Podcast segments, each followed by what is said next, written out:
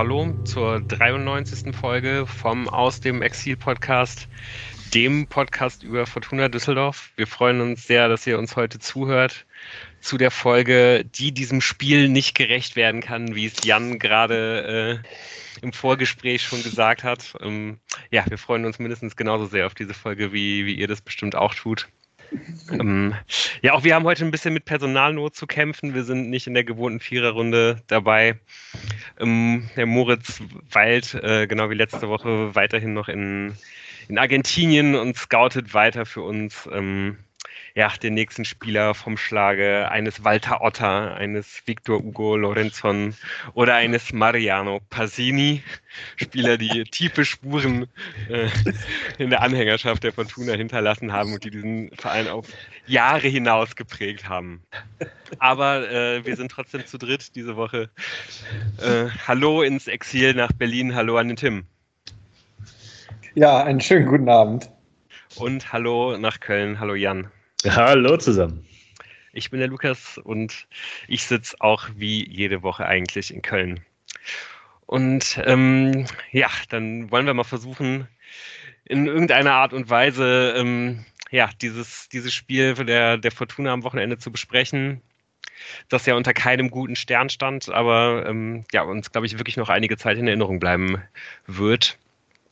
Und ähm, ja, würde ich vorschlagen, starten wir damit. Die Fortuna spielt 1 zu 1 am Samstag gegen den SC Paderborn, muss dabei auf einige äh, Spieler verzichten, muss auf ihren Cheftrainer verzichten. Es waren am Ende, glaube ich, 14 Lizenzspieler, die nicht zur Verfügung standen. Ich werde die jetzt nicht alle aufzählen. Ähm, und ja, es hat am Ende an einem Spieler gehangen, wo nicht ganz klar war, ob er spielfähig ist oder nicht.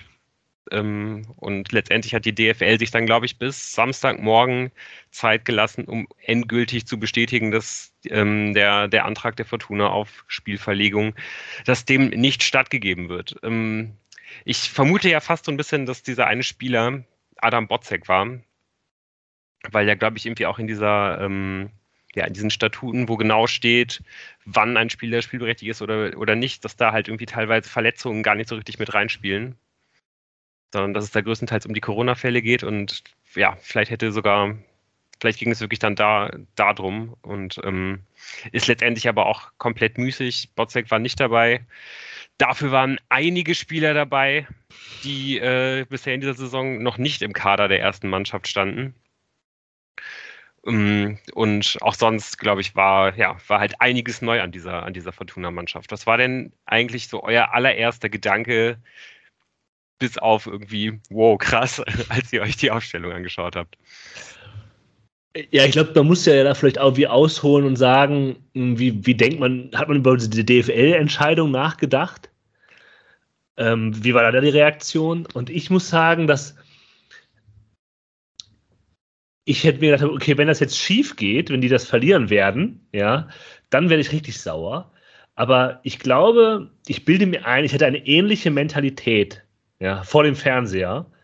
Wichtig, ähm, wie die Mannschaft, weil ich habe das auch eher kämpferisch gesehen. Also, ey, fick die alle, die, die das hier entschieden haben. Ja, ähm, jetzt zeigt man, gerade in Paderborn, gerade Paderborn, ja, äh, jetzt zeigt man denen mal, ähm, was was so eine Mannschaft auf den Platz bringen kann, der man nicht viel zutraut auf dem Papier.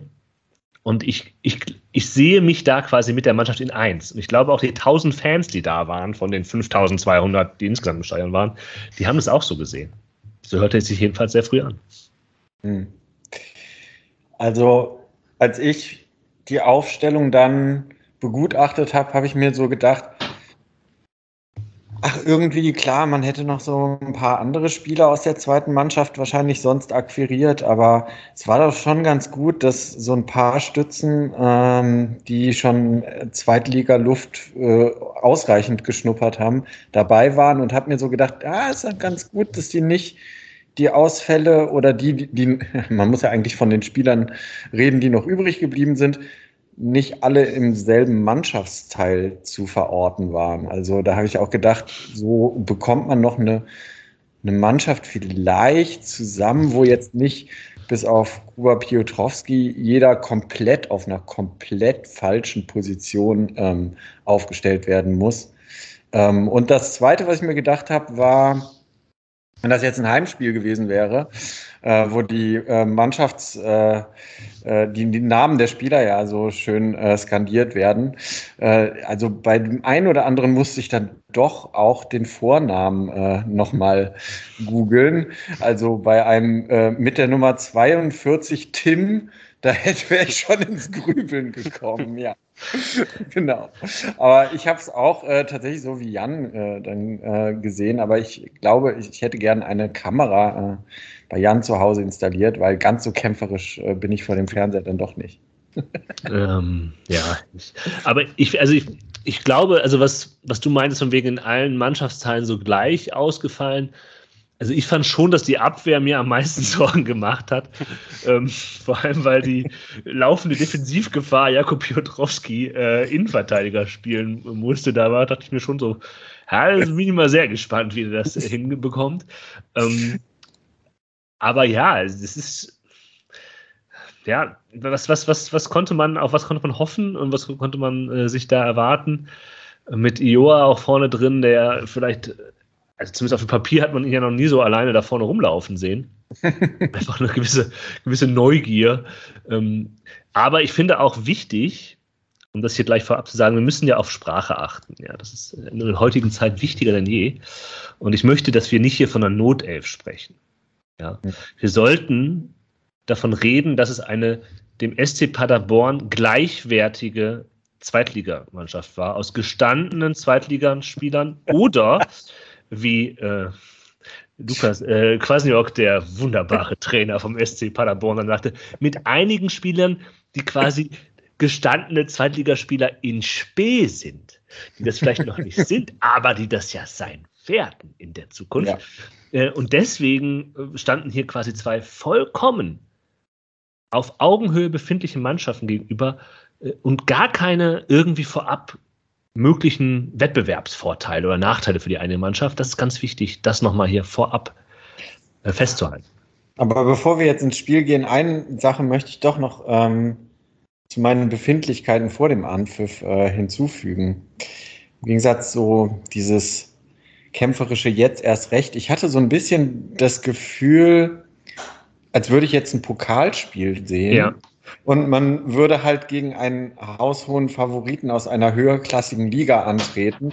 Und das sind ja eigentlich schon immer auch geile Spiele, so, wo man sagt, ja, kann aber auch nach hinten losgehen.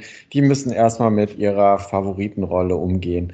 Und deshalb, ja, ähm, man war ja äh, in letzter Zeit ähm, häufiger mal dabei, wo man selber diese Favoritenrolle ja nutzen konnte im Pokal und war schön mal wieder dieses, wie, wie hat äh, Höpka, Höp, Höppner vor der, vor der Partie gesagt, äh, dieses gallische Dorf mal wieder sein zu dürfen, das war ganz schön auch. Ja, ja ich glaube auch, dass das der, der Fortuna extrem gut getan hat. Und ähm, ja, ich kann vielleicht irgendwie auch noch mal kurz was äh, zu, zu meinen Gefühlen vor dem Spiel sagen. Also ich habe auf jeden Fall das, was, was, was ihr da ansprecht, auch äh, extrem so gefühlt, so dieses Gefühl, dass man einfach denkt, okay, es geht vor allem erstmal darum, jetzt irgendwie sich einfach gut zu verkaufen und halt gucken, äh, was, was am Ende bei rauskommt. Und auf der anderen Seite, und da geht es dann halt wirklich nur um mich persönlich, habe ich auch äh, ja, tiefen Schmerz empfunden, weil äh, ich habe das Spiel ja leider nicht sehen können, sondern musste das äh, mehr oder weniger am Ticker verfolgen das heißt, ich, ich habe halt wirklich leider dieses äh, Spiel, das man sich wahrscheinlich wirklich noch in einiger Zeit erinnern können wird, nicht sehen können. Und ja, es hat mir wirklich auch wehgetan, weil ich, das hätte ich wirklich sehr, sehr gerne gesehen. Ähm, mhm. Ja, aber äh, nichtsdestotrotz. Eine letzte Sache. Ähm, in dieser zusammengewürfelten Truppe hat äh, Schinter Appelkamp dann auch die Kapitänsbinde getragen und auch das ist ja vielleicht ein Blick in die Zukunft, wer weiß. Sah da gut aus, ne? Also, mhm, ja. Kann man jetzt nicht, äh, nicht sagen. Ähm, ja, ich glaube, sonst äh, war es ja dann auch doch, und da hatte, kann man ja dann vielleicht Quasniok doch ein bisschen beipflichten, ähm, nicht allzu viel ähm, komplett äh, ganz Verrücktes irgendwie in dieser Mannschaft drin. Ähm, die drei ähm, ja, rausstechendsten Personalien wahrscheinlich. Äh, Takashi Uchino mit seinem Zweitligadebüt auf der Rechtsverteidigerposition, Tim Köter auf dem rechten Flügel in einem 4-2-3-1 und ähm, ja, eben Kuba Piotrowski auf der äh, ihm fremden Innenverteidigerposition. Das vielleicht wirklich auch das ähm, ja, was uns wahrscheinlich alle am allermeisten überrascht hat, dass man da ähm, ja einen komplett positionsfremden aufgestellt hat. Sonst ähm, ja, hat man dann ja schon auch irgendwie überall Leute auf die Position stellen können, die das schon mal gespielt haben, die das auch teilweise sehr gut spielen. Und ähm, ja, also ob ich das jetzt hier als Argument äh, für äh, Lukas Kwasniok äh, gelten lassen möchte, weil, weiß ich nicht. Aber Nein, ja, Edgar sagen, Pripp hat schon mal Zweitliga-Fußball gespielt. ja. Diese Saison vielleicht noch nicht. Also jedenfalls von seiner Leistung bisher diese Saison nicht. Also heute äh, über das Spiel gegen Paderborn äh, können wir noch reden, aber ne? Ja, und ähm, ich wollte ja auch wirklich nur äh, Lukas Kwasniok hier gerade mal kurz nochmal ein, ein kleines Stück entgegenkommen, bis wir uns vielleicht im Laufe der Folge äh, nochmal ein Stück weit von ihm wegbewegen werden, argumentativ. Ein Müh, ein, ein Ideechen. Ja. Ganz genau. Und ähm, ja, dann vor allen Dingen, glaube ich, als er, also als, als ich dann eben auch diese Aufstellung gesehen habe, ich meine, man, man fragt sich ja meistens, wenn man die Aufstellung sieht, okay, wie, wie staffelt sich das halt irgendwie letztendlich auf? Und die zweite Frage, was ist vor allen Dingen wirklich der Plan dahinter defensiv, was ist der Plan offensiv. So, und ähm, ja, ich weiß nicht, wie, äh, wie, wie ihr das gesehen habt, wie, wie Höppner da die Mannschaft eingestellt hat. Also, ja, auch zusammen mit Daniel Thune, das hat er ja nochmal äh, äh, erwähnt, wie eng die, die, die, die äh, Zusammenarbeit war. Das war halt auch so mein, mein Gedanke. Und ich glaube, wir lagen in diesem Podcast des Öfteren schon mal daneben. Aber ich glaube, die Überschrift einer Folge, die uns am stärksten quasi wie ein Bumerang um die Ohren fliegt, ist die äh, weniger Fußballwagen. Weil ich hatte ja gedacht, okay, wenn man jetzt hier mit der absoluten B bis C11 aufläuft, spätestens dann wird man ja irgendwie doch mehr Beton sehen oder keine Ahnung was auf maximale defensive Stabilität fokussiert. Und es war nicht so.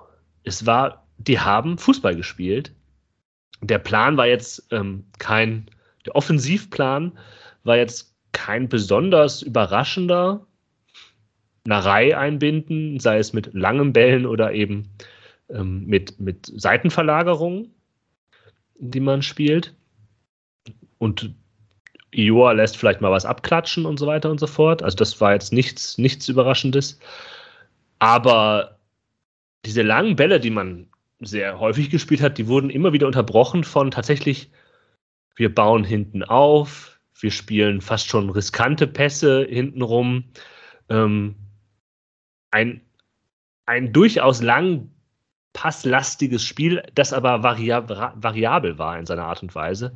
Und das hat mich schon wirklich überrascht und das fand ich, das hat mein, mein kämpferisches Gefühl, das so wichtig war für diese Mannschaft, äh, das ich entwickelt hatte, nochmal gestärkt, weil ich glaube, das hat auch irgendwie gezeigt, dass man sich hier nicht irgendwie klein einigelt und keine Ahnung was macht, sondern dass man hier ist, um, um mitzuspielen und um was zu holen. Und auch wirklich also, ein extrem tolles Zeichen an die Mannschaft, finde ich, ne? dass man ihr dann halt irgendwie auch zutraut, in, in so einer Situation dann halt irgendwie vieles spielerisch zu lösen ähm, macht vielleicht, wenn man dann irgendwie auch auf die, auf die Spieler guckt, die man letztendlich aufgestellt hat, zwar irgendwie auch Sinn, aber das sagte ich jetzt natürlich auch leicht, wenn man jetzt das Spiel äh, im Nachhinein mit dem Ergebnis 1 zu 1 analysiert und dann nicht irgendwie doch vielleicht 5-0 äh, irgendwie untergegangen ist, aber stehen ja eben schon gerade äh, in, dem, in dem ganzen Zentralkorridor extrem viele äh, spielstarke Leute auf dem Feld. Ne? Also kann man ja sogar mit Kastenmeier theoretisch anfangen, der ein guter Fußballer ist. Äh, Oberdorf, Piotrowski, Tanaka, Appelkamp, Edgar Pripp auch irgendwo äh, so an seinen guten Tagen. Bei Hannover. Ja, aber ihr, aber ihr wisst, was ja. ich meine. Also das, ja. das, sind schon auch alles Leute, die, die eben auch nicht prädestiniert dafür sind, dass man halt Beton anrührt. Ne? Und ja, absolut. Ähm, ja, was ja tatsächlich äh, ähm, schön war, war A, dass man spielerisch gelöst hat, aber auch ähm, das ist äh, ganz interessant, je nachdem, äh, welche ähm, Grafik man jetzt aufruft äh, zu dem Spiel. Ähm, da wird ja dann immer aufgefächert, wie die wie die äh, Spieler so auf dem Platz äh, verteilt waren. Und, äh, ich glaube, alle, die dann nach dem Spiel sich angucken mussten, wo haben denn eigentlich, wie haben sich denn das Feld Tim Köter und äh, Khaled Narei aufgeteilt?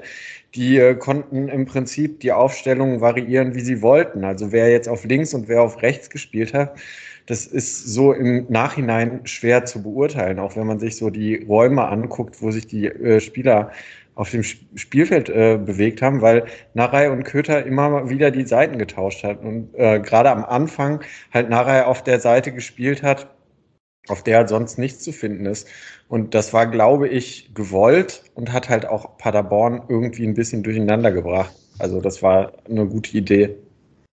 Ja. Und was auch in der ersten Halbzeit zu sehen war. Also dieses alte Tune-Ding, man, man spiegelt den Gegner so ein bisschen ein Stück weit. Das hat auch, äh, ist auch wieder gemacht worden. Und unser Argument war ja immer, warum das so gut funktioniert, weil man halt eben so einen, so einen guten Kader hat, wo die Einzelspieler in der zweiten Liga durchaus zu überzeugen wissen.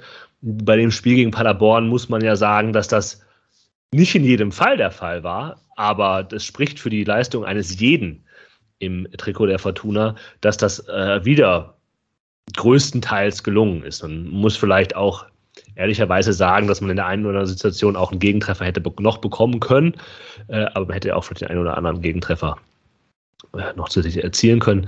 Ähm, einfach eine insgesamt ah, unglaublich berauschende Leistung dieser Mannschaft. Und ich glaube, jeder, der das gesehen hat, gerade die Leute, die halt im Stadion waren, die nur zu beneiden sind, die 1000 Fortunen, ähm, ja, finde ich ja gar keinen Superlativ, der dafür irgendwie angemessen zu sein scheint für die, für die jede jeweilige kämpferische und Einsatzleistung, die die gebracht haben.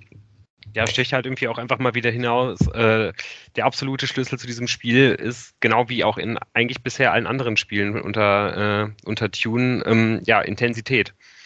Und äh, da haben jetzt die, die Umstände halt irgendwie wieder mal dafür gesorgt, dass die Fortuna das noch ein weiteres Spiel halt irgendwie hochhalten konnte. Also ich meine, man sagt ja auch oft, dass, dass so nach fünf, sechs Spielen der, der Effekt eines neuen Trainers irgendwie ähm, nachlässt, statistisch. Ähm, da könnte jetzt die Fortuna ja einfach noch aufgrund eben von diesen besonderen Umständen noch so ein bisschen auf dieser, äh, auf dieser Welle schwimmen, weil ich glaube, ganz viel von dem, was die Fortuna jetzt halt besser macht, ja, ist halt einfach, ähm, ja, anhand von solchen weichen Fakten, Intensität, Mentalität, wie auch immer man das halt irgendwie in, in nennen möchte, zu erklären und nicht daran, dass man halt irgendwie sonst auf dem Platz halt irgendwie kolossal irgendwelche Herangehensweisen anders macht. Ja, man stand halt bei diesem Spiel auf den Schultern äh, der Spiele von vor, der vergangenen Wochen unter Tune. Auf jeden Fall. Das, das muss man sagen. Ich glaube einfach, dass du, dass du daran glaubst, dass da was geht. Das wäre wahrscheinlich in der letzten Phase mit Christian Preußer einfach nicht gewesen. Nee, denke ich auch. Aber ich glaube auch ganz generell, dass, dass äh, ähm, auf eine Mannschaft, die, die ähm, ja an sich irgendwie erstmal intakt ist und, und stabil ist, eben so eine Situation, wo man halt so, ja, eben auf so ganz krasse Ausfälle halt irgendwie reagieren muss, ähm, wo die Gegebenheiten halt so, so schwierig halt irgendwie sind, dass das eben, ja, dass das eben auch extrem positiv wirken kann, dass man da halt so eine, so eine Art Wagenburg-Mentalität, äh, wir gegen, wir gegen den Rest der Welt halt irgendwie, dass man das bildet. Und ähm, ja, scheint ja eben ganz gut funktioniert zu haben. Und ja, was, was man, was man so liest, ähm, ja, ist die Fortuna ja vor allem auch erstmal sehr, sehr aggressiv ins Spiel reingegangen und hat das Spiel ja gerade am Anfang auch ähm, bestimmt. Wie hoch hat man denn da überhaupt gepresst? Also, das finde ich ja wirklich einen extrem spannenden Gedanken, wie, wie hoch man halt irgendwie mit, ähm, mit so einer Mannschaft irgendwie bereit ist, erstmal zu schieben. Das ist so eine Frage, äh, Lou.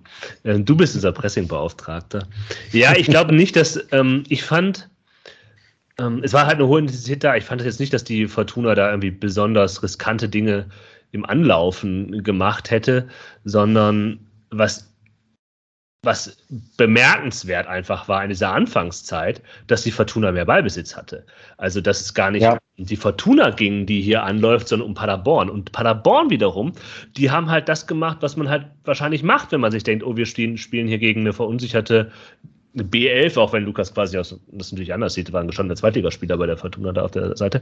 Ähm, Die, hat, diesen waren ziemlich aggressiv, sind hoch drauf gegangen.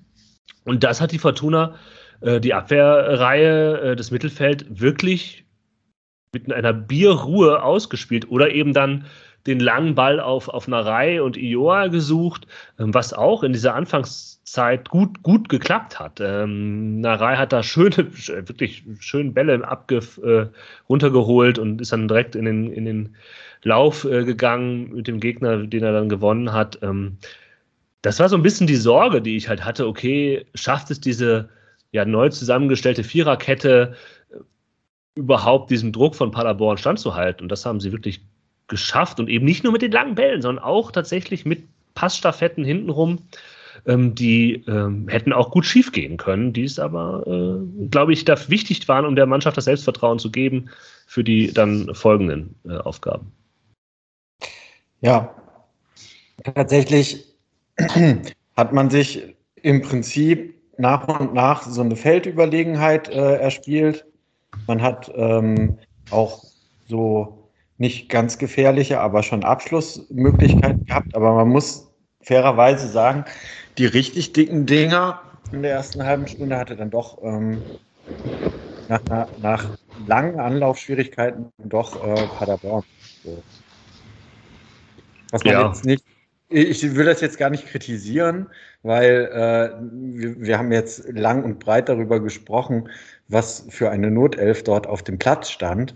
Aber also es ist dieser, diese Einzelleistung im Prinzip von Narei in der ersten halben Stunde, wo es halt zum Abschluss kommt, wo man halt sagen muss, okay, ähm, ein Khaled Narei ist halt auch in dieser Mannschaft ein Khaled Narei. So, ja. Mm. Und ähm, mm. an, an, ansonsten war ich halt vor allem äh, äh, überrascht darüber, äh, wie, genau, was du gesagt hast, wie lange man es geschafft hat, äh, jegliche Gefahr vom SC Paderborn, äh, sag ich mal, im Keim zu ersticken. Ähm, was mit Sicherheit auch ähm, mit der Doppelsechs zu tun hatte. Edgar Pripp hat unglaublich viel äh, zugelaufen am Anfang noch und ähm, hat da im Keim das Spiel von Paderborn auch erstickt. So. Ja, ich, ich glaube, was halt die Fortuna da noch geschafft hat, ähm, besser geschafft hat als dann in, in, einigen Momenten dann in der zweiten Halbzeit im 1 zu 1 halt die, die individuellen Schwächen der Spieler auf ihrer jeweiligen total ja neuen Position oder eben in der zweiten Liga noch nicht so erfahrenen Position auszugleichen. Also mh, bei einem Jakob Piotrowski musste man ja irgendwie wirklich große Sorgen haben, was würde der als Innenverteidiger da, ähm, da leisten können. Und er hat, er hat kein perfektes Spiel gemacht. Ja, wir könnten da jetzt die Situationen rausarbeiten. Wenn es gefährlich wurde für Paderborn in der ersten und der zweiten Halbzeit, dann ging das auch auf Dinge zurück, die Jakob Piotrowski nicht richtig gemacht hat, aber weil es eben auch nicht seine Position ist. Es ist auch schwierig, ich will das jetzt gar nicht so stark gegen ihn äh, gewertet wissen, wie das wir das vielleicht in den letzten Wochen mal gemacht haben gegen ihn, sondern es ist einfach so. Da machst du den, dann weißt du eben nicht, wie du dann durchlaufen musst, wie du den Körper reinstellst, wie du zum Gegner stehst. Ähm, das sah man dann halt schon noch und auch ähm, die, die fehlende Körperlichkeit einfach, die, die, die, äh, die, die Viererreihe da hatte. Aber ich würde auch sagen, ähm, dass die, die Doppelsechs da nicht zu, zu kurz kommen kann mit Prip. Ähm, und auch, und das passt auch, dass Lu das Spiel nicht gesehen hat, weil es war ein absolut überragendes Spiel von Ao Tanaka, der, ähm, der glaube ich, die meisten Ballkontakte der Fortuna hatte, ähm, der unglaublich wichtig war, agil war und Prip war in einigen Momenten auch mal frustrierend, äh, wenn er in Anfang der, äh, Ende der, der zweiten Halbzeit, äh, ersten Halbzeit, Entschuldigung, ähm, einen, einen, Konter wirklich völlig unnötig verspielt, indem er dann einfach den, den Pass in den, dem Gegner in den Fuß spielt und solche Sachen.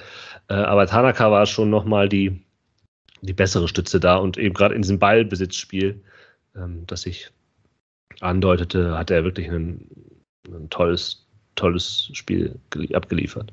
Ja, es passt irgendwie auch ganz gut irgendwie zu ihm. Ich finde, also ich glaube auch die, äh, die, die beiden Spiele, die, ähm, ja, die, die bisher irgendwie auch von ihm am besten waren, wo er mir eigentlich am besten gefallen hat, das waren ja auch ähm, Spiele ganz, ganz am Anfang, müsste eigentlich beides sogar noch August gewesen sein. Irgendwie einmal diese letzte halbe Stunde gegen Kiel, wo wir hier äh, ähm, komplett ins Schwärmen geraten sind, dass wir da äh, den, den nächsten Jahrhundertspieler quasi im Kader haben, wo er auch einfach eine halbe Stunde lang Kiel komplett dominiert hat und wo alles über ihn lief und ähm, irgendwie auch gegen Schalke wo es auch ähm, am Ende noch darum ging, vielleicht einen Ausgleich zu schaffen. Und das waren ja vielleicht wie beides relativ ähnliche Situationen, wo er, wo er irgendwie viel alles oder nichts gehen konnte. So, und wenn er da so ein bisschen in seinen, in seinen Drive, in seinen Rhythmus kommt, ähm, dann, dann, dann sieht das halt immer schon sehr dominant aus. Aber eben auf, äh, auf der anderen Seite ist es halt irgendwie auch so, wenn, wenn das halt nicht so sehr von ihm gefordert ist, so, dann ja, bringt er das halt irgendwie auch nicht immer unbedingt so, ähm, so, so ruhig irgendwie auf den Rasen.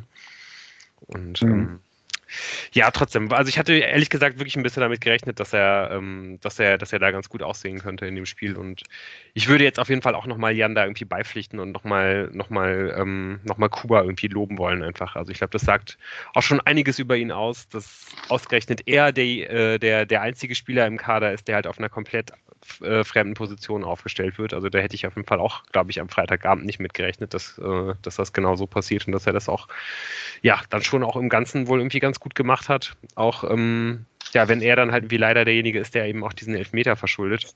Ja. Auch wenn da, glaube ich, äh, ja, Florian Hartherz ja noch wesentlich größere Aktien irgendwie darin hat in dieser Entstehung. Ja, genau. Insgesamt muss man auch sagen, dass ähm, dafür, dass er auf seiner angestammten Position spielen durfte in der, vor allem in der ersten Halbzeit da zwei, zwei Fehler von Hartherz drin waren, die auch da kurz davor zum Gegentor führen können, wo er ähm, den Ball wegdreschen will und äh, im Prinzip seine Seite komplett damit aufmacht, weil es zum Pressschlag kommt.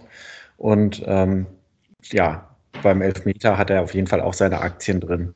Ich muss aber auch ganz ehrlich sagen, in, de in dem Moment habe ich äh, äh, ja, keine Ahnung, den, den, den Tag schon abgehakt gehabt und äh, die Welt des Fußballs verflucht, als es da zu diesem Elfmeter kommt, weil Fortuna sich bis dahin mit dieser Mannschaft ähm, so teuer verkauft hat und äh, ich tatsächlich dachte, jetzt ähm, ja, geht's dahin.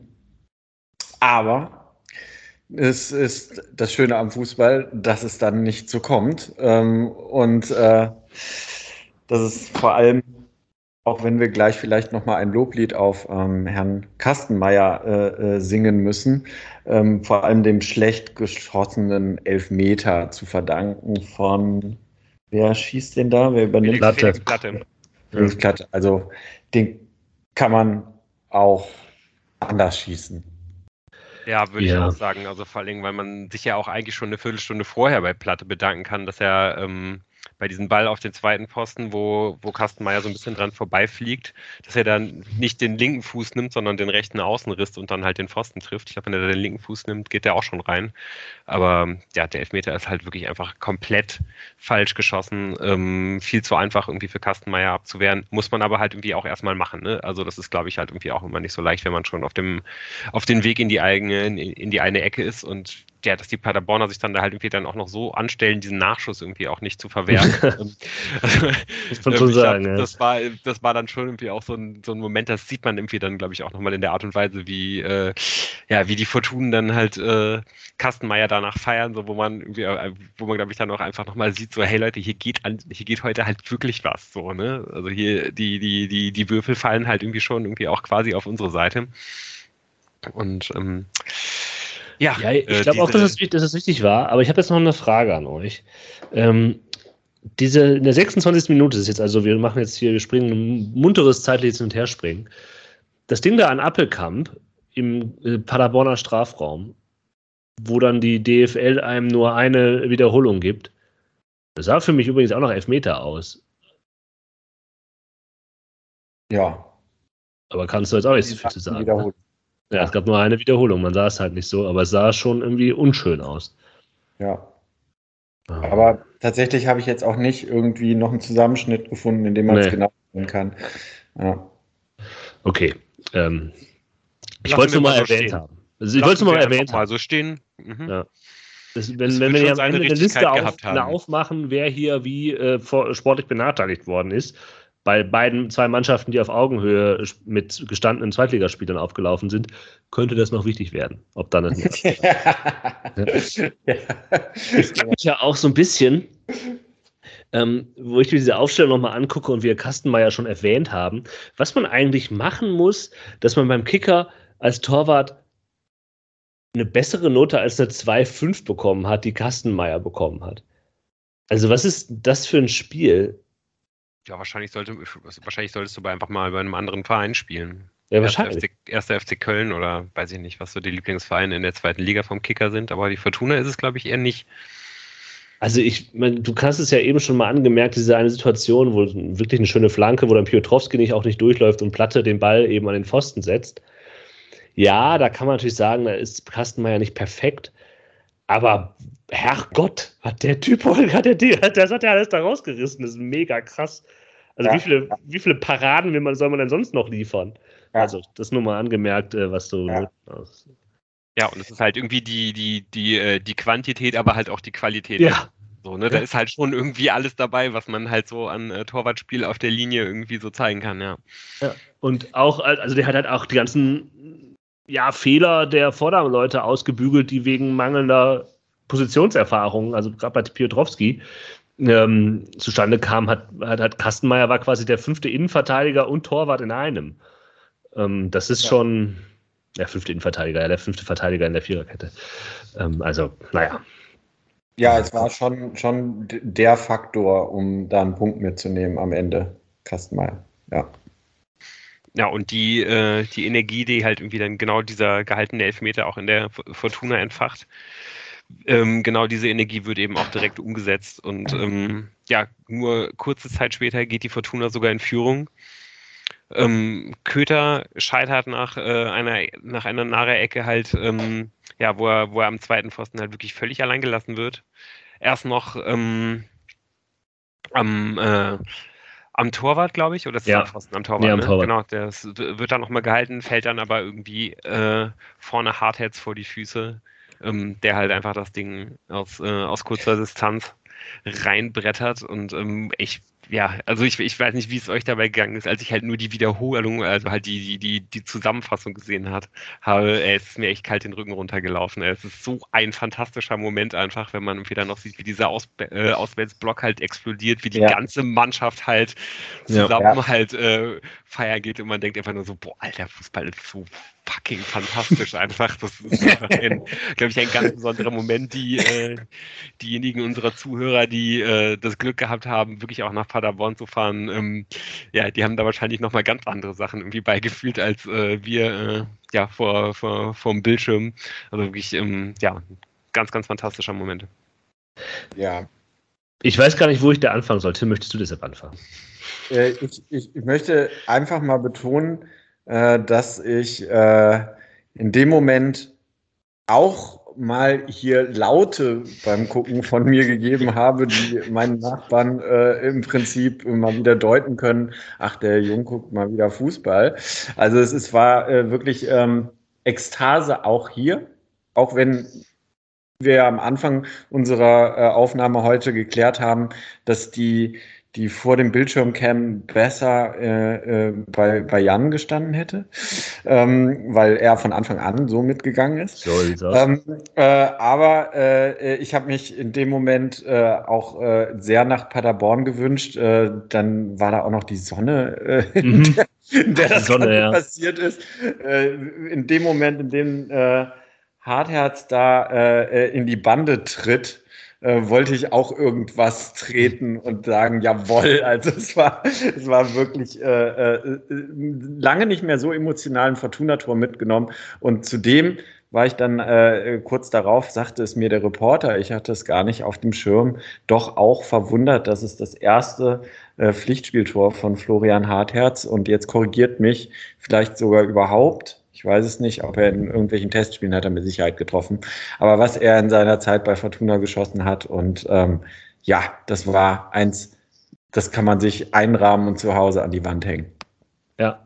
Also ich glaube, ich, ich gehe jetzt davon aus, was du gesagt hast, man kann sich das einrahmen und zu Hause an die Wand hängen.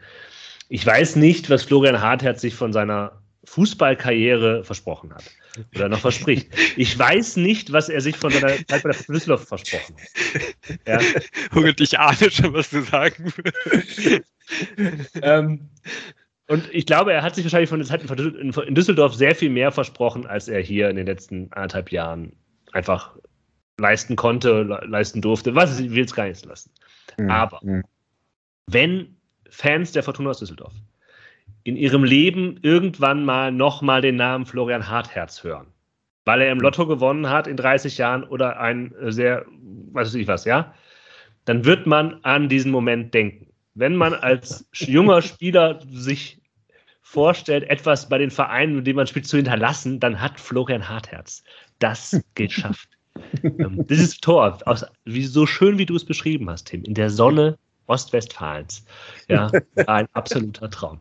Und ähm, was dieses Tor nochmal traumhafter macht, nochmal surrealer, nochmal absurder in einem eh schon absurden Spiel von zwei Mannschaften mit jeweils Zweitligakadern, äh, die gegeneinander gespielt haben, ist, dass dieses Tor ja aus einem Standard fiel, der auch noch so gedacht war. Also, dass da äh, Köter frei steht, das war geplant. Ja, ähm, das muss man sich mal vor Augen führen. Das heißt, dann hat man das denn mal gesehen, dass die Fortuna einen vorbereiteten Standard fast perfekt ausführt äh, und die, lange Flanke von der Reihe zu Köter kommt, der dann nicht direkt reinmacht, aber die eben diese Situation nut, nutzt dann Hartherz aus. Ähm, ah, fantastisch. Und es hätte sogar noch das zweite Mal fast auch nochmal geklappt. Äh, so, so dumm war Paderborn an diesem Tag, obwohl sie äh, nur auf Augenhöhe mit der Fortuna gespielt haben, wegen ihres starken Kaders oder nicht so starken Kaders. Ähm, eine Ecke wenig später passiert das ja nochmal, dass Köter halt am langen Pfosten frei steht. Ähm, diesmal aber irgendwie den Ball schlechter verarbeiten, dann geht er wieder ins Aus. Aber ähm, ah, ganz, ganz. Ich habe es e-, eben auch schon mal gesagt, es gab in den letzten Jahren ähm, irgendwie wenig Momente, wo ich gedacht habe, scheiße, jetzt muss man im Stadion gewesen sein, irgendwie. Ähm, es gab schon noch ein paar, aber äh, das ist auf jeden Fall einer, wo man wirklich äh, zu Hause sich freut, aber vor allem mit Wehmut in den Gästeblock schaut und sich denkt, ich gönn's euch, wäre aber trotzdem gern dabei gewesen. Vor allem, wenn man sich dann vor Augen führt, dass wenige Minuten später äh, der legendäre Halbzeitsong einsetzt. Das stimmt. Also das, ich ja. Empfehle allen, äh, die es nicht kennen, äh, sich den Halbzeitsong unbedingt mal anzuhören. Ganz großartiges äh, Liedgut, was auf keiner Fußballhits der 90er, Nuller und darüber hinaus. Und der, äh, die besten von heute. Ja, genau. ja, ja.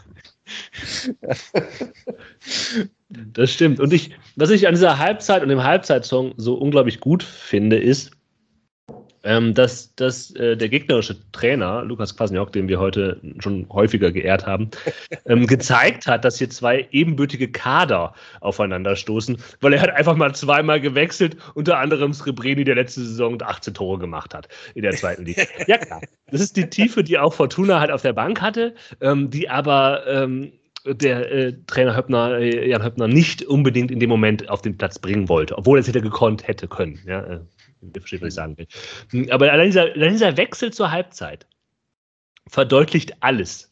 Ja? ja? Einfach, wie gut die Fortuna in der ersten Halbzeit das gemacht hat. Ähm, das Missverhältnis, das äh, diese DFL äh, verschuldet hat äh, bei diesem Aufeinandertreffen, das für die Fortuna, das haben wir noch gar nicht erwähnt, gar nicht so unwichtig ist, weil so ne, Ligaerhalt ist immer noch so, eine, so ein Thema vielleicht. Ähm, ja, auf jeden Fall wichtiger als das, was Paderborn in dieser äh, Saison irgendwie noch so zu, zu erreichen hat. Ob's die, ob die am Ende halt Siebter ja. oder Neunter werden, ist, glaube ich, am Ende ziemlich egal. Ähm, ja, auf jeden Fall, ähm, ja, kann man sogar vielleicht sogar schon fast sagen, dass es bitter ist, dass, dass überhaupt dieser Heiz, äh, Halbzeitpfiff kommt, weil ich kann mir irgendwie auch gar nicht so richtig vorstellen, dass, dass ähm, Höppner da viel in der Kabine gesagt haben wird, äh, bis auf, macht einfach genauso weiter, Jungs, ähm, versucht irgendwie halt diese Energie aufrechtzuerhalten.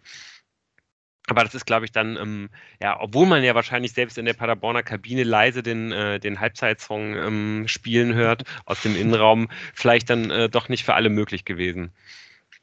Sie haben, glaube ich, schon ein bisschen mitgewippt auch. Halbzeit, es ist soweit. Ähm, ich vermute, dass, dass äh, Höppner zu Florian Hartherz gesagt hat, Flo, heute bist du zur Legende geworden. ich glaube, das, hat er, glaub, das hat er hinterher im Bus gesagt. Im Bus gesagt, ja, ja, als du die runtergeschmissen Nein, okay. Ähm, ja, die zweite Halbzeit wiederum, ähm, man muss sagen, dass die Umstellung von Paderborn schon ja, gewirkt hat. Äh, Paderborn wird ab einem gewissen Zeitpunkt schon die, ja, liegt auch zurück, äh, müssen auch mehr machen.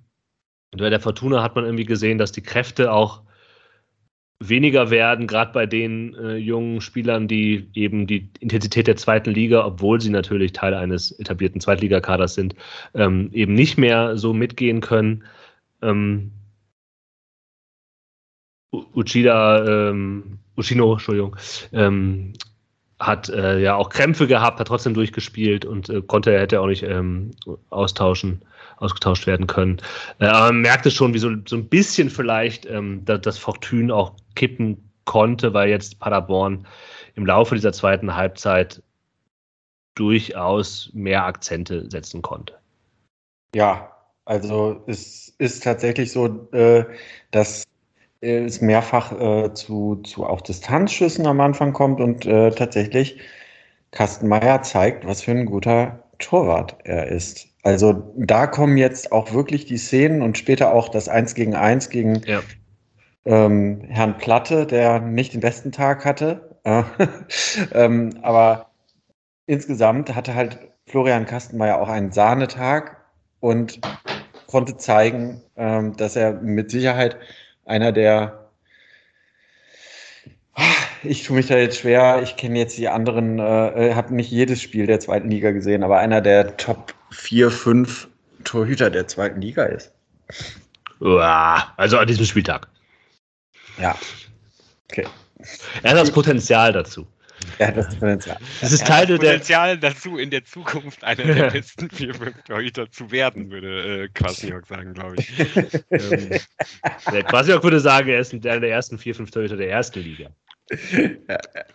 ähm, nee, also das ist, ja, das ist ja das, das ist ja die Story von Florian Kastenmeier einfach. Also solche Spiele hatte er ja immer drin, wo er mhm. einfach die, wo er die Fortuna, wo der Fortuna Punkte gerettet hat. Mhm auch in, der letzten Saison, wo es eben dann äh, scheiße lief, da hat er ja Punkte gerettet. Er hat aber auch eben schon Punktverluste mitverschuldet. Nicht allein verschuldet, äh, aber auch mitverschuldet. Also das, äh, das ist keine Garantie, dass es am Samstag gegen den HSV äh, wieder ein perfektes Torwartspiel geben wird. Aber es war ein meiner Meinung nach fast perfektes Torwartspiel ähm, am Sonntag gegen Paderborn. Samstag gegen Paderborn. Ja, äh, leider äh, ist das irgendwie so eine ganz freakige Halbzeit, finde ich, ähm, wo man am Anfang die ganze Zeit merkt, äh, okay, Paderborn ist jetzt hier klar mit Oberwasser, was man halt auch erwartet hat. Und äh, ja, im Prinzip ähm, ist es nur eine Frage der Zeit, bis der Ausgleich fällt und äh, möglichst lange äh, hier noch die Führung halten und, und so weiter. Aber dann kommt halt noch diese Riesenchance in der 74, 75. Minute für Herrn Narei, wo ich sage, ähm, da zeigt auch der Gegen Torwart auf der Gegenseite, der Hut, natürlich ein großartiges Torwartspiel, aber den kann er ja schon, Khaled Narei kann den schon auch versenken. Ich meine, er ist auf seiner nicht angestammten linken Seite da völlig blank vor Hut und ähm, wenn da das 2 zu 0 fällt, ja, ich glaube, dann erholt sich davon äh, Paderborn nicht mehr. Und deshalb ist es irgendwie am Ende, und wir kommen gleich zur turbulenten Schlussphase, ähm, auch so ein Punkt, wo ich sage, ähm, in dem Moment hat Paderborn Glück, dass sie überhaupt noch einen Punkt holen können, obwohl sie in, zu dem Zeitpunkt ja die klar dominierende Mannschaft in der zweiten Halbzeit waren. Aber ähm, ja, schade. Muss er also, denn da nicht abspielen eigentlich? Also ich meine, äh, er, er kommt dann da irgendwie über, über die halblinke Seite und ich meine, es ist schon auch irgendwie ein gut, guter Winkel zum Tor, 1-1, 1 zu 1 gegen den Torwart, so, so wie er drauf ist, ist es ja eigentlich auch okay, dass er halt diesen, diesen Schuss halt nimmt, würde ich, ich will ihm da jetzt auch gar nicht so einen ganz großen Vorwurf machen, aber ich meine, letztendlich hat man dann eine 3, äh, 3 gegen 1 Situation oder halt 3 auf 2, wenn man den Torwart dazu zählt. Ich glaube, wenn er da den, den Schritt nochmal zur, zur Mitte macht, hat er halt zwei Anspielmöglichkeiten und den Torwart eigentlich schon rausgenommen. Und egal, äh, wen, wen der beiden Fortunen er dann halt irgendwie mitnimmt, derjenige hat dann halt quasi einen, einen Schuss aufs Tor, in dem, in dem halt nur ein Feldspieler drin steht. Ähm, würde ich ihm ja dann leider doch ein kleines bisschen vorwerfen wollen, dass man, dass man da den Sack nicht zumacht, wenn er, also, wenn er abspielt. Ja, das habe ich aber anders gesehen. Also ich habe schon, ich sehe das schon so, dass eine Reihe abschließen muss, aber vielleicht einfach das, das, die kurze Ecke anvisieren muss und nicht diesen, ja, vielleicht dankbaren Ball ins lange Eck. Also wenn er nicht perfekt ins lange Eck geht, sondern so ein bisschen halb, dann kann der Torwart ihn ja irgendwie effektvoll, aber vielleicht auch nicht komplett schwierig daraus holen, wenn er darauf spekuliert hat. Also das wird das, also das nicht abspielen. Ähm, man muss ja auch überlegen, also ich habe mir das ja schon überlegt, als Prip, der den Ball ja nach vorne trägt, hatte ja zwei Anspielstationen. Äh, Joa zu seiner Rechten und einer Reihe zur Linken. Und dass er den Ball halt auf einer Reihe spielt, der halt irgendwie mega on fire ist und die Saison seines Lebens spielt, ist halt die absolut richtige Entscheidung. Und dass dann halt der Spieler, der irgendwie offensiv der stärkste der Fortuna ist, äh, neben dem ewigen Rufen Hennings, ähm, dass der dann das halt ab, abschließt, das finde ich halt auch total äh, ohne, unzweifelhaft. Aber klar, er kann es natürlich besser machen. Ähm, auch besser machen äh, kann es übrigens äh, Phil 7, irgendwie nur eine Minute später, weil mhm. Paderborn einen furchtbaren Fehler begeht, einen Aufbaufehler, und das Tor tatsächlich fast frei ist und er, er kriegt irgendwie da nicht genug Saft in den, in den, äh, in den Schuss rein, äh, sodass der Torwart den, den langen Heber da aufs offene Tor doch noch abfangen kann. Äh, aber das war halt genau, es waren so innerhalb von zwei Minuten direkt zwei wirklich große Chancen wo dann die Fortuna das 2 zu 0 verpasst und ähm, ja, aber auch das würde ich halt sagen, du hast ja, ja, ich stimme mit Tim ja vollkommen überein, dass zu diesem Zeitpunkt Paderborn am Drücker ist. Aber das ist halt auch dieses, wenn du so vorne nicht machst in der Situation, kann es auch sein, dass du mal einen Konter äh, dir fängst als äh, Heimmannschaft, die aufs, äh, auf den Ausgleich drückt. Ist leider nicht passiert. Aber auch das hat, hat man gut gemacht. Und zu Ioa äh, auch noch ein wahnsinniges Lob keine, hat keine großen Abschlusssituationen selber gefunden, aber was der gelaufen ist, äh, mhm. äh, neben Edgar Pripp, zu, ähm, ist ein absoluter Wahnsinn. Dass der, was der sich da vorne abgerackert hat, ähm, ganz, ganz, ganz, ganz fantastische Leistung. Auch, glaube ich, der laufstärkste Spieler im ja. ganzen Spiel gewesen, der ja. am Ende am meisten Kilometer gemacht hat. Ja. ja.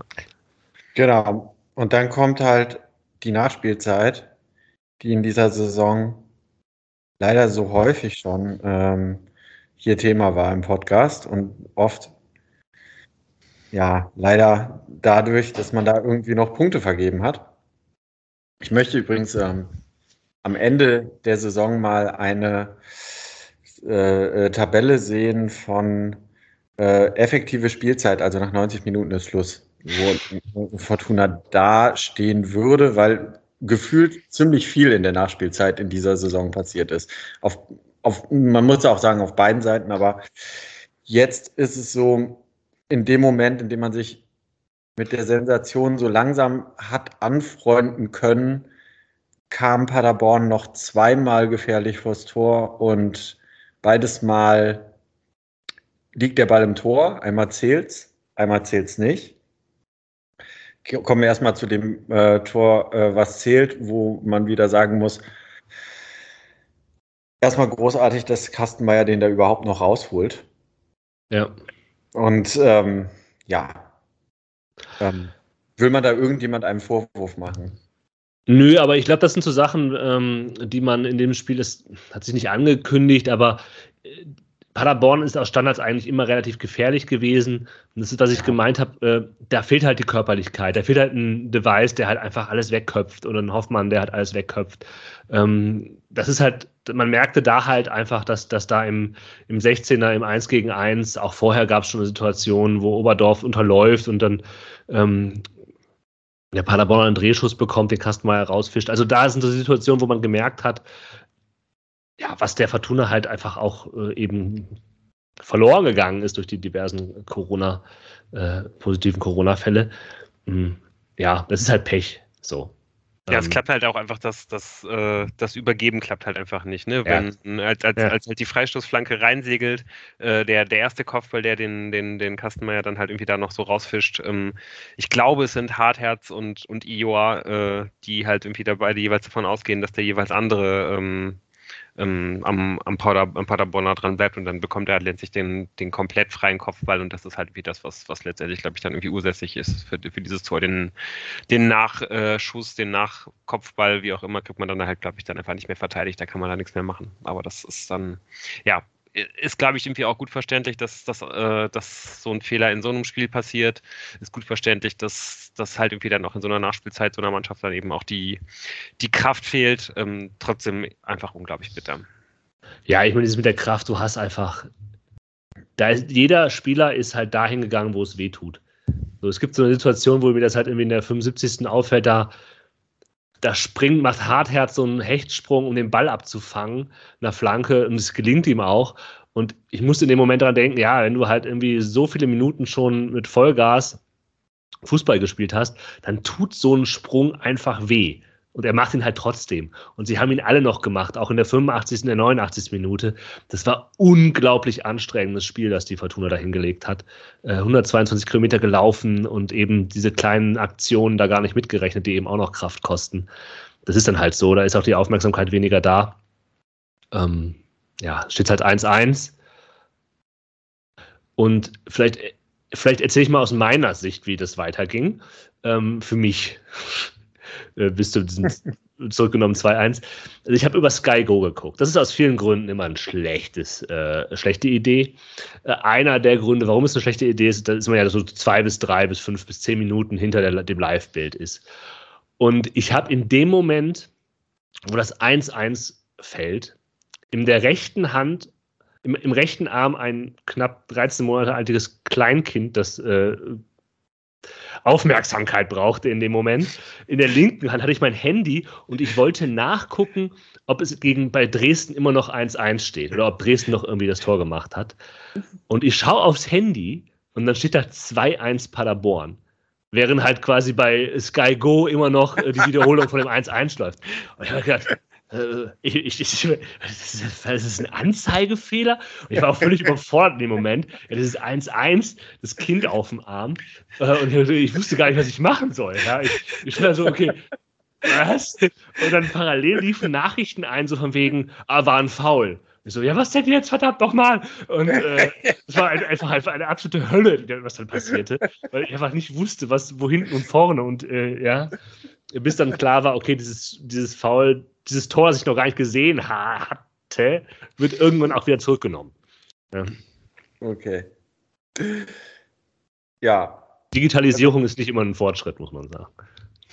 Ich habe das 2 zu 1 einfach so gesehen, äh, wie es vielleicht jemand auch im Stadion gesehen hätte, also in der Folge der Ereignisse und habe da auch nicht in dem Moment gesagt, ach, da war doch was sondern ja. ich habe einfach gedacht, okay, äh, das ist jetzt das 2-1, das ist die Fortuna, das ist so bitter, das wäre so wichtig für die Moral gewesen, mit der Mannschaft aber irgendwas mitzunehmen, mit dieser Notelf.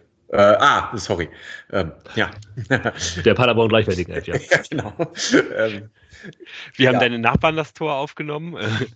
Ähm, Konnte man da auch wieder äh, gewisse äh, akustische ich Indikatoren genau, drauf kommen, dass in deinem Haushalt Fußball geschaut wird? Ja, nee. Also wirklich beim 1 zu 0 hat man es auf jeden Fall gehört. Ähm, und ich suchte ja noch nach dem Objekt, wo ich auch reintreten kann, genau wie mhm. das äh, Herr Hartherz gemacht hat.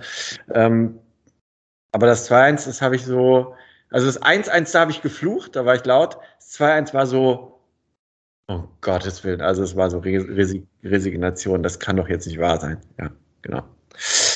Ähm, ja, aber es wurde zurückgenommen und darüber müssen wir reden. Finde ja.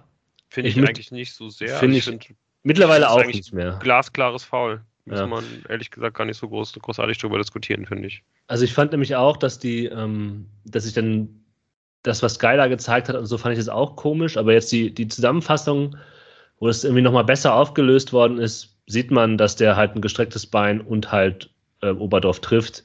Das ist ein Foul. Ja, würde ich auch so sehen. Aber ich meine, da ist halt äh, jeder, ich weiß nicht, ob es das gibt, jeder SC Paderborn Podcast dieser Welt wahrscheinlich anders sehen wird. Weiß ich also nicht. Um, also ich muss jetzt hier äh, gestehen, dass ich äh, heute bisher noch in keinen äh, Paderborn-Podcast hm, hm. reingehört habe, deswegen kann ich das nicht auflösen. ähm, ich kann auch schon verstehen, dass es wahrscheinlich ziemlich bitter ist, wenn, wenn einem dieses Tor natürlich in der 90. Minute noch aberkannt wird, ist, glaube ich, äh, vollkommen klar, wissen wir auch alle, was das mit, äh, mit uns als Fußballfans halt irgendwie macht. Aber letztendlich ähm, ja, es, es ist halt ein Foul und dann kann man sich, kann man sich da halt irgendwie ein bisschen ärgern, nicht wahr, Herr, äh, Herr Kwasniok, über den wir jetzt hier eigentlich auch schon viel zu viel geredet haben. Aber es ist dann halt eben so. Also ich. ich mhm. ja. Nee, ich fand, ich fand, fand den Aufriss, den die da gemacht haben, schon, schon ziemlich groß, vor allem wenn man die Pressekonferenz gesehen hat. Also ja, es, es fand ich schon, schon heftig. Also. Was für ein. Also, ich weiß, du hast recht, wir haben, man hat ihm schon zu viel Aufmerksamkeit gewidmet, aber was für ein unfassbar erbärmlicher Auftritt das war. Ja.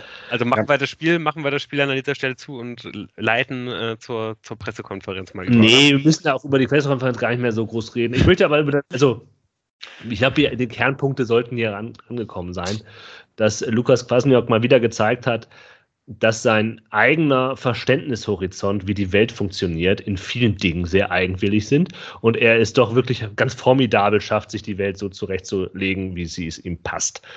Ähm, das muss man ja vielleicht sagen. Ich möchte aber die, die Gelegenheit nutzen, äh, also das Spiel wird quasi gerade zugemacht, aber eben doch die, die Spieler nochmal mit einem einfach zu nennen, die, die eben nicht regelmäßig zweite Liga spielen und die wirklich ganz hervorragend äh, sich eingefügt haben. Ja, Takashi Oshino, der wirklich wahnsinnig gearbeitet hat als Rechtsverteidiger, eben auch keine leichte Position ähm, gespielt hat super war und eben nicht nur defensiv, sondern auch noch offensiv sich eingebracht hat. Und das finde ich irgendwie äh, total bewundernswert. Tim Köter, der Außenstürmer gespielt hat, ähm, der eben den Mut gefunden hat, auch den Abschluss zu suchen, ja, sich da, äh, sich da einzubringen, der sich irgendwie nicht irgendwie in Ehrfurcht erstarrt hat vor der Aufgabe, der da, äh, der da ähm, gegenüberstand und auch Phil 7 allein für die Aktion da, ich glaube, es war in der 88, 89 Minute, wie er sich reinhängt auf, in der eigenen Hälfte an der Seite, zwei, dreimal diesen Ball behauptet gegenüber dem Paderborner und es dann auch irgendwie schafft, dem Paderborner den so an den Fuß zu treten, dass es Abstoß gibt. Ähm, ganz, ganz hervorragende Leistung äh, von allen dreien. Ähm, ja. Möchte ich einfach nochmal sagen, weil das eben etwas ist, ja, was nicht selbstverständlich ist. Ähm, ja, ja, unbedingt. Und ich finde, man kann halt wie auch nochmal ganz kurz Marcel Mansfeld äh, hinausheben, der genau wie Köter und äh, Uccino an dem ja. Tag sein Zweitliga-Debüt gefeiert hat, auch wenn, ähm, und da mögt ihr mich jetzt äh, berichtigen, da wahrscheinlich keine größeren Eindrücke von, von hängen geblieben sind, von den wenigen Minuten, die er auf dem Feld stand. Ja, so sieht's aus. Aber natürlich ähm, ein unverhofftes äh, äh, Debüt und äh, er ist ja, wie gesagt, auch unauffällig geblieben. Das heißt aber auch, dass er nicht irgendwie negativ abgefallen ist äh, in einer Mannschaft, die an diesem Tag ähm, über sich hinausgewachsen ist, würde ich es mal nennen.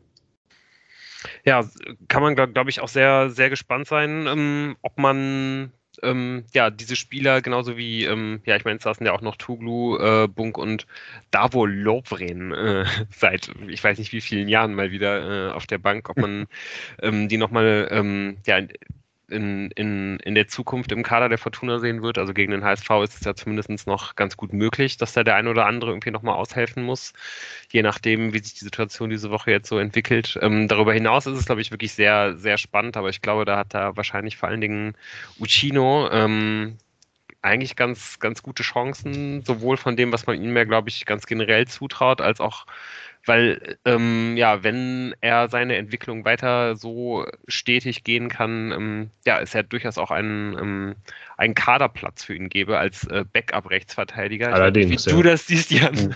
Allerdings. ja, wir sind auf jeden Fall gespannt, ob ähm, ja, vielleicht sogar der, der ein oder andere von denen gegen, gegen Hamburg sogar nochmal in der Startelf steht. Das ist ja auch nicht, auch nicht komplett unmöglich. Ja. Wenn dann das gallische Dorf unter Tunix, dem Unbesiegten, ähm, zur nächsten Aufgabe schreitet. Ja. Ja, das Problem aus. ist natürlich, dass, äh, dass dann wahrscheinlich das eine gallische Dorf gegen, gegen das andere antritt. Weil ähm, quasi der Krieg um Gallien. der gallische Krieg. Der Krieg der Häuptlinge, oder gibt es das nicht, der Kampf der Häuptlinge? das ist, glaube ich, eine Asterix-Ausgabe, ja. Ja, ja, genau. Ja. ja. Ja, äh, erstmal müssen wir überhaupt, äh, überhaupt erstmal hoffen, dass das Spiel überhaupt stattfinden wird. Das ist ja auch noch nicht ganz klar. Das liegt ja vor allen Dingen am, am HSV. Ähm, aber wir gehen jetzt einfach mal davon aus, dass es passieren wird. Auf Seite der Fortuna scheint sich die Situation ja im Augenblick auf jeden Fall schon wieder ein bisschen zu entspannen. Heute ähm, hat Daniel Thun als Cheftrainer schon wieder ähm, das, das Training leiten können und es haben sich auch schon die, die ersten vier Spieler freitesten können mit Lex Tiger, Lex Tiger Lobinger, Nicola Gavori, Leonardo Kutris und Robert Bujenik. Ähm, das würde ja auf jeden Fall schon mal dafür sorgen, dass man ähm, ja, gegen den HSV die Bank mal wieder komplett bestücken könnte und vielleicht auch mal ähm, ja, einem, einem Kräfteverlust besser entgegenwirken könnte, dass man halt irgendwie nicht nur am Ende des Spiels zweimal wechselt, sondern vielleicht auch ein bisschen häufiger. Und es hat, werden ja durchaus auch ähm, ja, noch mehr Spieler aus dem Kader und zentralere Spieler aus dem Kader die Möglichkeit haben, sich in den nächsten Tagen frei zu testen. Ähm, ja, was mit Sicherheit ein sehr spannendes Thema sein wird, äh, wird das Thema der Frische und der Kraft sein. Ähm, beim, bei, bei Hamburg werden ja vermutlich einige Spieler auch sehr frisch aus der Quarantäne kommen, also frisch im Sinne von ähm, an diesem Tag oder am, am Tag davor freigetestet. Was das mit der Frische gemacht hat, ist natürlich die andere Frage, aber auch der Fortuna sollte ja durchaus die Frische fehlen. Ich glaube, ähm, ja, man hat sehr, sehr gut sehen können, wie, wie tief die Spieler am, am Samstag alle gegangen sind. Da kann man nur hoffen, dass die sich jetzt in der Woche ähm, gut davon erholen. Und ähm, ja, was ja auf jeden Fall noch ein Thema ist, dass man, ähm, dass wir mal vielleicht kurz, bevor wir noch auf das Spiel zu sprechen kommen, anschneiden müssen, ist, dass die Fortuna in ähm, einem Sondertrikot spielen wird, was ja jetzt auf den sozialen Kanälen diese, äh, diese Woche auch extrem stark beworben wurde und was ähm, auch großen Anklang gefunden hat, wenn ich mir das so angeschaut habe. Ähm, Tim, was ist denn so deine Meinung zu dem Trikot? Gefällt es dir? Also, ich äh, bin ein äh, riesengroßer Fan von äh, Jack Tilly, das kann ich erstmal sagen. Äh, ich habe mich sehr gefreut, dass sein Wagen äh, äh, zum diesjährigen Rosenmontag, ähm, an dem Putin am an der Ukraine, die er essen möchte, erstickt. Äh, auch hier in Berlin irgendwie äh, bei den letzten Friedensdemos ähm, äh, irgendwie hertransportiert worden ist. Von daher ähm, ein großes Lob, äh, dass man den mal an ein Fortuna-Trikot ranlässt, aber mein Fall ist es nicht. Also ich stehe eher auf die schlichteren äh, Hemden. Also ich finde es ganz geil. Ähm, also eben weil im weißen Sondertrikot ist und ich mir halt denke, ja, so Sondertrikots kann man auch mal was, was anders machen und weil es nicht so ein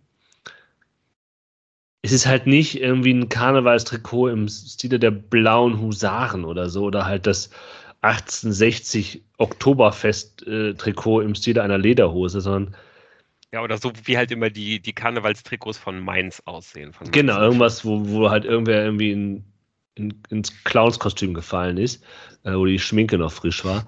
Ähm, Also, mir, also ich finde es irgendwie, also, weiß ich nicht, aber ich kaufe, ich kaufe mir das jetzt auch nicht, glaube ich.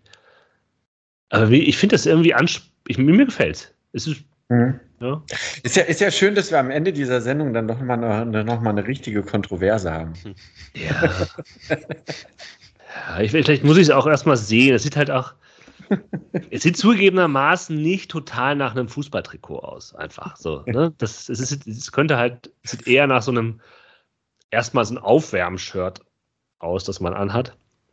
Aber ähm, ich bin eigentlich auch, eh, eigentlich sonst bei dir, Tim, ich bin ja auch ein Freund der Schlichtheit. Äh, aber irgendwie gefällt mir das. Ja, ich finde es äh, auch, äh, also ich, ich glaube, ich bewerte das Trikot auch eher so wie, wie, wie Tims bewertet, aber ich glaube, bei mir haben es Sondertrikots halt irgendwie auch schwer. Also das, ich, ich glaube, ich mag, ich mag die eigentlich so gut wie nie. Von daher finde ich es auf jeden Fall auch gut, dass man, ähm, ja, dass man Jacques Chili diese Möglichkeit gegeben hat und scheint ja wirklich auch extrem vielen Fans gut zu gefallen und das ist ja ähm, dann eigentlich genau das, was man erreichen wollte und auf jeden Fall eine schöne Sache. Bin auf jeden Fall auch extrem gespannt, wie es aussehen wird ähm, werde das hoffentlich dann irgendwie auch live sehen können und ähm, ja, werden ja anscheinend ja. auch einige von uns hier, äh, die ja. zumindest diese in dieser Podcast-Aufnahme teilnehmen. Ähm, ja. ja, und ich glaube, äh, ja, wir, wir haben schon auch extrem viel Lust. Und das geht sicherlich allen, die uns hier zuhören, genauso. Ja. Ähm, hoffen wir, wie gesagt, erstmal, dass dieses Spiel überhaupt stattfinden wird ja. am, am, Samstag. Ähm, und ja, ich habe jetzt hier auch ehrlich gesagt nicht äh, die, die ganz tiefe Analyse vorbereitet dazu, wie der, der HSV auftreten könnte, einfach weil ich überhaupt keine Ahnung habe und äh, ja, wahrscheinlich auch die Hamburger im Augenblick noch ähm, extrem wenig ähm, darüber wissen, wie sie, wie sie auftreten können. Ähm, die haben ja am Wochenende äh, es letztendlich geschafft, ihr, ihr Spiel gegen Aue ähm, verlegen zu lassen, weil man genau eben wie die Fortuna ähm, auf eine Vielzahl von Lizenzspielern nicht zurückgreifen konnte, weil es einen Corona-Ausbruch im Kader gegeben hat. Auch bei Hamburg hing es wohl bis, ähm, ja, ich glaube, am Freitagabend an, an, an einem Spieler, und dann hat äh, ja der HSV äh, es in seiner ganzen Schleue geschafft, halt diesen einen positiven Test, den es noch gebraucht hat, herbeizuzaubern. und ähm, ja, die Frage ist jetzt halt, ob man, ähm, ob man es halt bis zum Samstag schaffen wird, ähm, wieder genug spielfähige Spieler dabei zu haben. Sieht aber, glaube ich, ganz gut aus. Heute konnten sich bereits die ersten drei Spieler freitesten mit äh, Moritz Heyer, Sebastian Schonlau und Sonny Kittel. Und ähm, auch da sieht man schon mal drei ähm, ja, Leistungsträger des Kaders.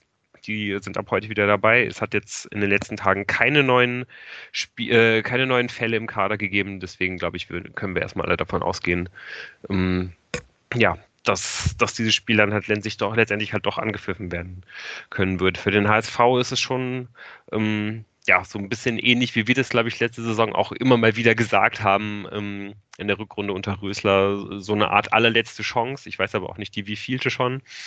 Ähm, na, vor, vor ein paar Wochen hat der HSV gegen Nürnberg äh, auswärts verloren und danach konnte man eigentlich schon so ein bisschen ähm, hören, auch aus den Fanlagern, dass das, ähm, dass man da den, den, den Aufstieg eigentlich abgeschrieben hat. Wenn man jetzt aber allerdings noch das, das Nachholspiel gegen Aue gewönne, ähm, könnte man schon irgendwie noch so ein bisschen wieder auf, auf Schlagdistanz an den, an den Relegationsplatz ähm, anknüpfen. Aber dazu müsste man wahrscheinlich halt eben auch das Spiel bei der Fortuna erfolgreich gestalten. Aber so ganz aus dem Aufstiegskampf raus sind die Hamburger eben noch nicht. Mit welchem Personal sie das am, am Wochenende tun werden, ähm, ja, das, das, das kann ich halt äh, ja eben heutzutage, äh, also heute eben einfach noch nicht, noch nicht gut bewerten, wie sehr man halt äh, ja, dann eben auch diesen bewährten Tim Walter Fußball spielen wird. Ähm, ja, weiß ich halt auch nicht, weil das ist ja, glaube ich, ähm, ja schon auch ein Fußball, der, also wo, wo halt sehr, sehr viel spielerisch gelöst wird und ähm, wo, wo sehr viel ähm, Risiko halt irgendwie schon im Aufbau gegangen wird. Ähm, ja, ich meine, die Fortuna hat das jetzt auch gegen, gegen Paderborn so versucht, ob das der HSV auch so machen wird, finde ich auf jeden Fall eine ja, sehr spannende Frage. Werden wir dann hoffentlich am Samstag sehen. Und ähm, ja, ich glaube, wenn wir uns jetzt überlegen, wie die, wie die Fortuna halt auftreten wird, können wir auch eigentlich größtenteils nur spekulieren, eben weil wir auch sehr wenig über das Personal wissen, was zur, zur Verfügung stellen, äh, stehen wird. Wir wissen nichts über den Fitnesszustand der Spieler, die im Kader stehen werden. Ähm, ja, man hat da ja eigentlich nur dieses Paderborn-Spiel als, äh, als Blaupause, als Vorlage. Das Einzige, was wir wissen, ist, äh, dass Kuba Piotrowski nicht äh, mit von der Partie sein wird, weil er seine fünfte gelbe Karte gesehen hat. Ja. ja. Und wer hätte gedacht, dass das mal irgendwie ein eventuell nicht so gute Nachricht äh, sein würde. Ich habe es nämlich auch gesehen und dachte, uh. Ähm, das reißt ein nicht zu schließendes Loch auf der Innenverteidigerposition. ja, ja. Und auch eventuell auf, der, auf seiner angestammten Position im Mittelfeld. Ich glaube, was, was allerdings man, schön ist, Marcel äh, Sobotka kommt zurück. Ja, der, äh, fantastisch. Obwohl, oh Gott, ja, nee, stimmt, der, der hat ja sogar, der ist ja, glaube ich, nicht nur gelb gesperrt gewesen, sondern hat auch Corona. Das ist ja völliger Mist, ja. was ich hier erzählt habe. Also kann natürlich gut ja, sein, dass er zurückkommt. So. Aber äh, ja, das war, äh, das war Mist. Kann passieren, aber kann auch nicht passieren.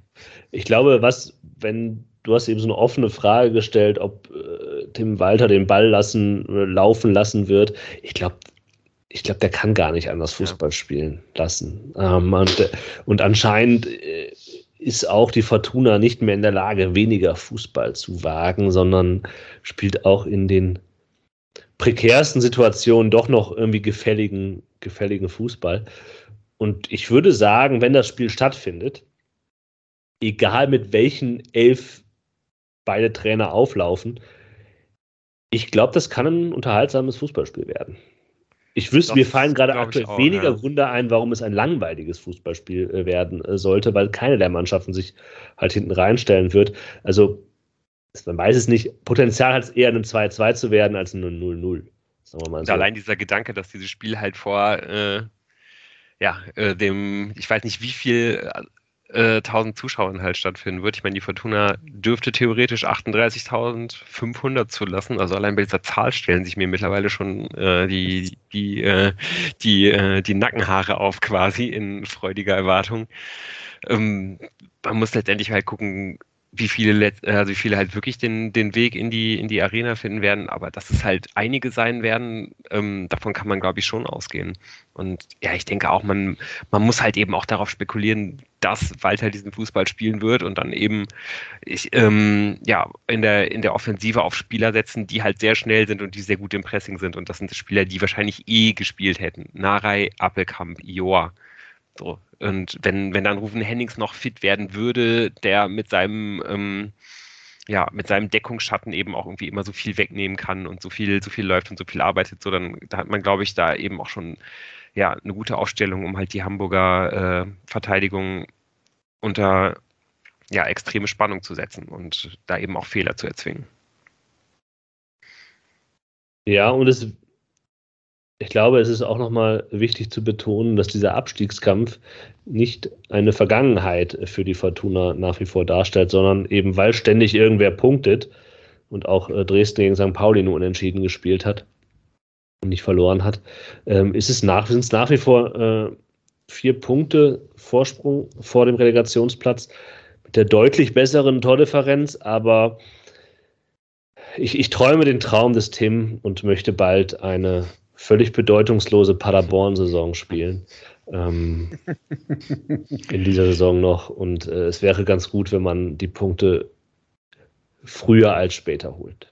Aber auch das, glaube ich, zeigt nochmal ganz deutlich, dass es letztendlich einfach jetzt am Wochenende ein gewonnener Punkt und nicht zwei verlorene gewesen sind. Dass man diesen Punkt holt, ähm, sorgt eben dafür, dass man auf jeden Fall über dem Strich steht, also auch über dem Relegationsplatzstrich, wenn es in die Länderspielpause geht nach dem HSV-Spiel, dann kann man sich neu gruppieren. Danach hat man ähm, nochmal diese Heimspiele gegen, gegen Dresden und gegen Rostock, die, die unglaublich wichtig sind, aber dass man halt irgendwie auch in diese Pause jetzt halt reingeht und da eben nicht mehr überholt werden kann, ähm, ja, ist, glaube ich, ein ganz wichtiges Zeichen für die Mannschaft. Jupp. Ja, wir sind ähm, extrem gespannt, worüber, hier, äh, worüber wir hier nächste Woche sprechen können. Ähm, da steht auf jeden Fall echt ein großes äh, Spiel jetzt voraus. Ähm, ja, wir hoffen auf jeden Fall, dass ihr, dass ihr wieder einschaltet. Wir hoffen, ihr, ihr hattet Freude an dieser Folge. Und ja, dann verabschieden wir von, uns von euch und ähm, ja, bis nächste Woche. Ciao, ciao. Tschüss.